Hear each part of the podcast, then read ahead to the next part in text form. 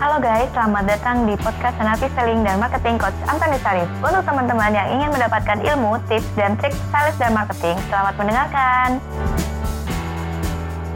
Halo sahabat sales, jumpa lagi dengan saya Tamilani.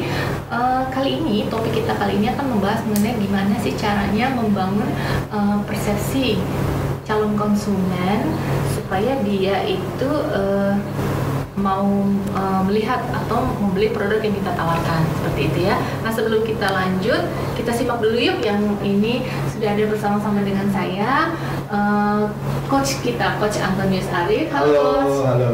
Gimana bu?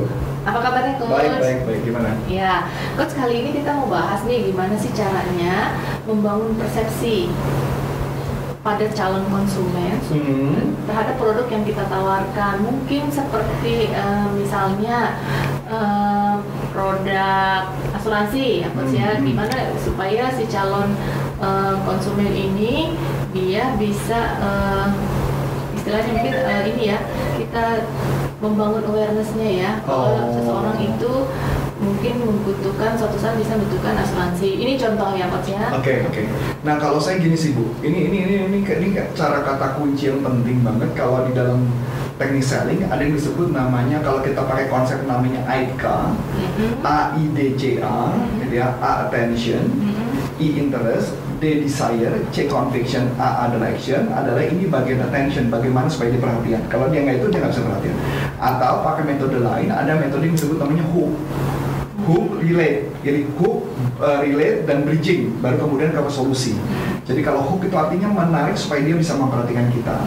Nah kebanyakan para sales suka mengalami melakukan hal yang uh, agak konyol adalah dia datang langsung presentasi jualan. Sehingga tidak bisa menciptakan awareness atau sebuah kesadaran. Nah saya ambil contoh beberapa metode-metode yang sebenarnya banyak banget dipakai di kalau kita bicara mengenai asuransi. Salah satu yang dipakai biasanya dia menceritakan sebuah satu cerita yang membuat orang itu menjadi sebuah kesadaran. Mm-hmm. Contoh, ini yang sering banget dipakai sih Bu. Biasanya adalah tentang keranjang kehidupan. Ada yang cerita kalau pakai keranjang kehidupan, maksudnya keranjang kehidupan adalah hidup itu seperti ada batu, jadi ada beban gitu loh. Jadi kalau beban yang dikumpulin terus, maka kan jadi berat. Nah suatu saat nanti kayaknya nggak bisa dihandle. Nah itu ada cerita. Nah biasanya perusahaan asuransi ada aja kayak gitu. Ada juga yang metodenya tabungan, jadi ada rekening A dan rekening B, gitu kan. Nanti ada ada juga yang pakai metode lagi metode riset. Jadi nanya, bu kami dari perusahaan uh, finansial keuangan, ada finansial keuangan itu ya, uh, finansial apa institusi yang kebetulan kami sedang melakukan riset. Kebetulan Bu, kalau kami ada kalau ada perusahaan yang bisa menawarkan rekening tabungan yang bisa di, bisa ada proteksinya orang mau apa kayak gitu kurang lebih. Itu adalah berkaitan dengan asuransi. Jadi bagaimana membuat story atau bagaimana membuat sebuah cerita supaya orang itu tertarik? Itu menciptakan kesadaran kalau berkaitan dengan asuransi kalau produk multi level marketing juga sama Bu.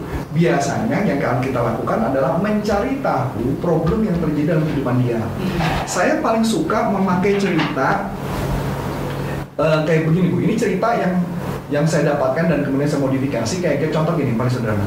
Kalau saya datang ketok pintu ke rumah itu ya, datang nih ketok pintu, tok tok tok tok Assalamualaikum kemudian ibu buka pintunya iya ada apa iya bu. Saya Arif dari kebetulan kami adalah di perusahaan pemadam uh, yang menangani berkaitan dengan kebakaran. Boleh saya minta waktunya sebentar? Kita agak ragu kan?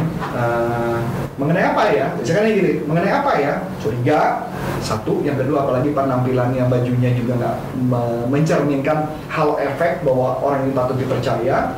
Maka anda jangan aduh ntar lagi gue dihipnosis kan gitu ya jangan yeah, yeah. nah maka kemudian saya bilang iya bu saya mau kebetulan saya diberikan tugas untuk uh, untuk memberitahukan kepada ibu mengenai produk kami. Nah ketika seperti itu apa yang akan ibu lakukan saya ini ya kayaknya agak reject ya. Agak reject ya? Uh. agak reject atau memang reject? Uh, reject ya walaupun ibu Ana modelnya nggak langsung uh, reject ya. Iya. nah berarti akan nolak. Kenapa? Kenapa ibu Ana nolak?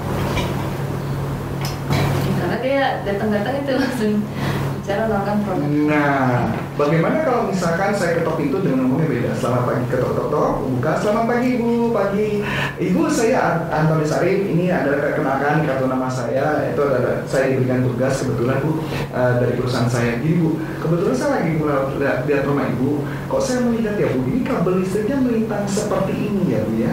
Kabel listrik melintang, terus kemudian ada kondisi kayak begini, kayak begitu, kayak begini, kayak begitu. Boleh saya minta waktunya sebentar bu, karena eh, saya harus memberitahukan kepada ibu kalau nggak ini nanti akan jadi bahaya. Karena ibu akan ngasih saya masuk. Beli ngasih masuk, Iya, kenapa? iya. Karena memberitahu kondisi, Iya. betul nggak? Nah, bagaimana saya kalau mau jual alat gas LPG? Sama juga, saya ngomong. "Eh, selamat pagi ibu, ya pagi saya Ari bu dari perusahaan eh, gas LPG bu. Nah kebetulan bu kami adalah vendor dari eh, apa misalkan vendor dari gas gitu. Nah kami kebetulan mau men-sharingkan kepada ibu beberapa hal yang kebanyakan adalah kebakaran rumah biasanya terjadi karena gas yang bocor. Nah, kok biasanya katupnya nggak benar. Kalau ibu mengizinkan, saya mau ngecek apakah katup ibu aman apa enggak. Kira-kira nggak sih? Ya boleh. Ya. Bisa dulu Iya. ya. Begitu saya melakukan ngecek, ternyata ada bahaya, kemudian saya langsung jual sama ibu, bisa nggak? Hmm. Nah, itu yang terjadi, Bu. Jadi kenapa? Karena saya menghook informasi yang membuat dari sebuah kesadaran. Kalau enggak, nggak bakal orang tertarik. Nah, ini sini challenge-nya di sini ya, eh, coach di zaman sekarang tuh ya, kan eh, kita kadang suka dengar berita atau baca berita eh, mereka yang datang seperti itu, terus minta izin ngecek-ngecek atau periksa, terus ternyata tiba-tiba ada kejadian gitu tidak menyenangkan buat Nah, eh, orang yang di rumah. Itu juga itu bisa jadi satu stigma yang kurang menyenangkan. Juga kalau memang benar-benar dia seorang sales ya Betul. maksudnya bisa dianggap ini orang mau nipu mau ngerampok atau mau apa gitu ya. Itu seperti itu gimana kalau si Nah, salesnya bisa biasanya mengatasinya ya? tugas kita adalah menunjukkan dengan menggunakan kartu. Jadi biasanya kartu identitas itu menunjukkan bahwa seakan-akan itu adalah benar. Walaupun kartu identitas bisa dipalsukan.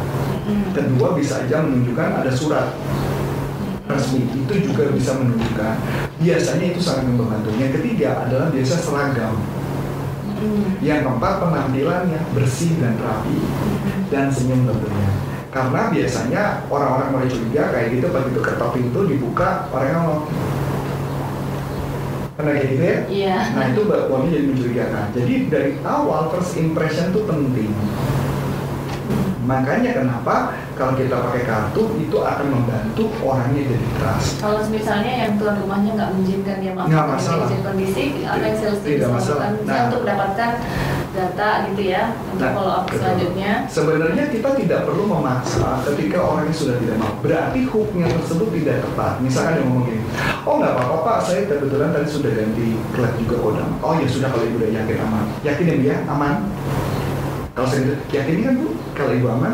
Oke bu, kalau saya aman, saya mengucapkan terima kasih sukses buat ibu ya. Semoga benar-benar, eh, semoga eh, ibu semua diberikan rezeki yang luar biasa. Terima kasih langsung pergi. Orangnya akan suka. Dan lucunya kadang-kadang mereka, eh, eh tunggu sebentar deh, malah bisa jadi minta dicekin. Gitu ya bu. Jadi tidak memaksa ya Jadi tidak memaksa. Jadi kalau orang kan memaksa tuh. kalau memaksa berarti ada tujuan lain ada tujuan lain. ya. Jadi sebenarnya kata kuncinya adalah bagaimana ngehook mereka menciptakan kesadaran. Begitu juga kalau kita konteksnya adalah pakai cara telepon. Cara telepon juga sama bu. Misalkan telepon, biasanya kita harus melakukan riset. Orang yang mau kita telepon tuh siapa, latar belakangnya siapa, dia punya problem apa. Nah problem itu yang akan kita lewat telepon jelaskan. Misalnya contoh, dia seorang bapak-bapak umur 45 tahun, saya pernah melihat dia lagi di rumah sakit karena dia lagi dirawat gitu kan. Kemudian saya melihat badannya dia gemuk dan sebagainya, kemudian saya telepon. Selamat pagi Bapak, ya saya Arif dari perusahaan ini. Nah, itu misalnya kita jual produknya multi level kesehatan. Kebetulan saya eh, connect sama Bapak nih di Facebook, saya melihat di Facebook Bapak dan tapi paling penting ada kata kunci ada social selling. Nanti ada video terpisah ya. Jadi ada social selling bagaimana membangun familiarity. Jadi bangun ke apa keakraban dulu atau minimal kenal, habis itu berkomentar. Saya baca pak kayaknya bapak kelihatannya ada- pernah masuk rumah sakit ya pak kalau penyakit. Oh iya tuh betul tuh. Nah baru pelan-pelan kita kirim. Itu sakitnya berapa lama? Apa yang terjadi? Berapa biayanya dan sebagainya dan sebagainya dan sebagainya. Baru connect kepada bridging ke presentasi solusi. Kebanyakan sales nggak nelfon kami dari perusahaan ini kami mau menawarkan dan itu informasinya kurang. Masuk akal kan? Atau contoh lagi deh, contoh yang sederhana. Kalau kita nelfon perusahaan TV uh, apa TV TV berlangganan, sama aja langsung presentasi menawarkan uh, channel bola misalnya, itu juga salah bu. Karena membuat metodenya adalah kalau orang yang nonton bola, kalau orang yang nonton bola gimana? Kenapa nggak tanya? Selamat pagi, kami dari perusahaan channel TV Kabel ini. Terima kasih ya Pak sudah berlangganan dengan kami. Nah, sebelumnya saya ingin bertanya sedikit Pak. Bapak selama ini sering nonton film apa? Betul nggak? Iya. Nah, oh saya lagi nonton, sering nonton film ini. Oh, oh saya suka ini ini. Oh suka itu. Kebetulan nih Pak. Nah, kita punya nggak produk untuk mengkonekkan? Jangan saya dipaksa, saya kebetulan tidak suka nonton bola, dipaksa-paksa untuk nonton bola. Kan konyol. Nah itu contoh. Jadi artinya memang harus ada hooknya di awal bu. Nah contoh lagi contoh deh. Netflix kan yang sekarang lagi terkenal ya. Nah ini Netflix kan terkenal nih bu. Nah pertanyaan menarik adalah Netflix itu kan kebanyakan orang kan ambil single channel. Nah sebenarnya di rumah lebih dari satu. Nah pertanyaannya, menarik nggak kalau anda bisa nonton Netflix dua channel TV dan dua-duanya bisa channel TV yang berbeda dan anda cuma membayar lebih sedikit? Menarik? Menarik ya. Nah, pertanyaan ada yang namanya? Nggak ada. Nggak ada. Bu. Pertanyaan bisa nggak salah satu apa salah satu provider atau produsen TV internet menawarkan ke rumah-rumah? Bisa. Bisa juga dengan ngomong apa? Kita seakan-akan kerjasama dengan Netflix untuk channel berikutnya, betul nggak? Nah itu maksud saya adalah bagaimana menghooknya. Kayak contoh ya di tempat kita kan kita tahu sendiri kan uh, rumah anak-anak lagi nonton Netflix gitu kan kita juga pengen nonton tapi nggak bisa kan. Nah itu yang terjadi karena tidak bisa menghooknya. Hmm. Model, model konsepnya. Iya.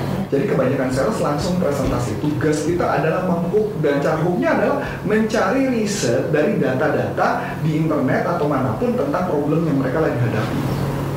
Nah, bagaimana dalam konteks corporate? Corporate punya problem kan, Bu? Nah, problem corporate itu apa? Atau istilahnya P-nya dia apa? P-nya itu yang sebagai hooknya untuk membuka di awal untuk berbicara. Hmm. Jadi cari pain-nya dulu ya. Betul. Oke, ada lagi? Ya itu yang cukup itu dulu Coach. Ya, ya. Ah, ah. Oke menarik ya perbincangan kita kali ini. Eh, sahabat sales kalau masih mau lanjut dengan topik-topik selanjutnya, yuk terus diikuti channel ini. Ya jangan lupa di subscribe, berikan komen dan bunyikan loncengnya. Ting. Oke, saya Anu Lilani dan Saya Coach Antara Saya ucapkan terima kasih sukses buat Anda dan sampai jumpa. Salam performa. Bye-bye. Nah, untuk teman-teman yang sudah menerangkan, terima kasih ya dan nantikan podcast selanjutnya.